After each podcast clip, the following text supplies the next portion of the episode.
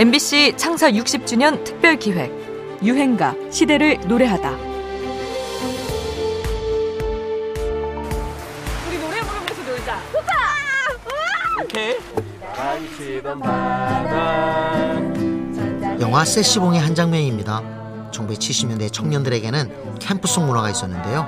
다 함께 둘러앉아서 통기타 반주에 맞춰 노래하는 게 유행이었죠. 이어폰을 끼고 디지털 파일 음원을 혼자 듣는 게 익숙한 요즘 젊은이들과는 사뭇 다른 모습입니다.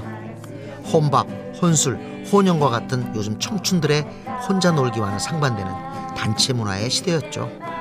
휴가철 바닷가나 계곡으로 놀러 나가면 을에 둥글게 모여 앉아 손수건 돌리기 같은 소박한 게임을 하며 동료애와 낭만을 쌓곤 했습니다. 이때 불려진 캠프송들 가운데 가장 인기 있었던 곡은 방금 잠시 들으신 연가였습니다.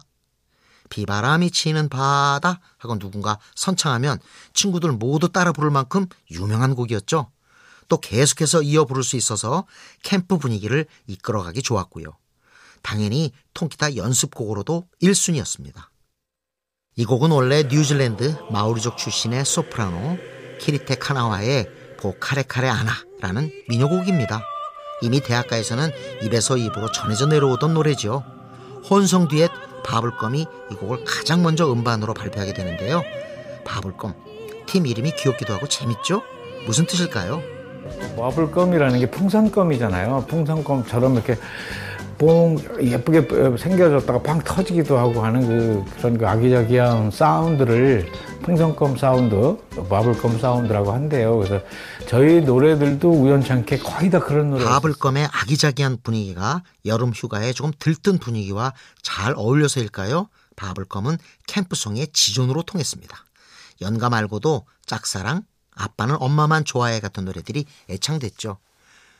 고등학생 시절부터 인연을 쌓은 바블껌의 멤버 이규대와 조연구는 1972년 연가를 발표하고 2년 뒤 연인 사이로 발전해 결혼하게 됩니다. 1984년에는 딸 이자람과 함께 부른 곡 내 이름 예소라로 다시 화제가 되기도 하는데요. 나중에 이자람은 20살 나이로 8시간 판소리 춘향과 완창에 성공해서 최연소 완창 기록으로 기네스북에 오르기도 합니다.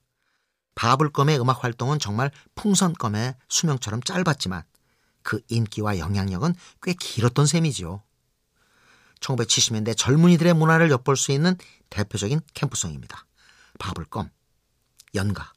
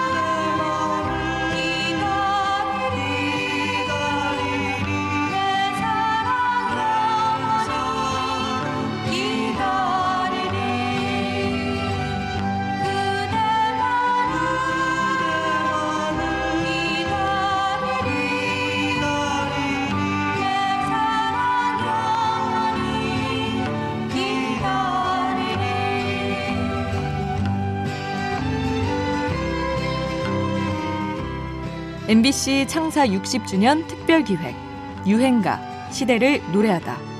지금까지 음악 평론가 임진모였습니다.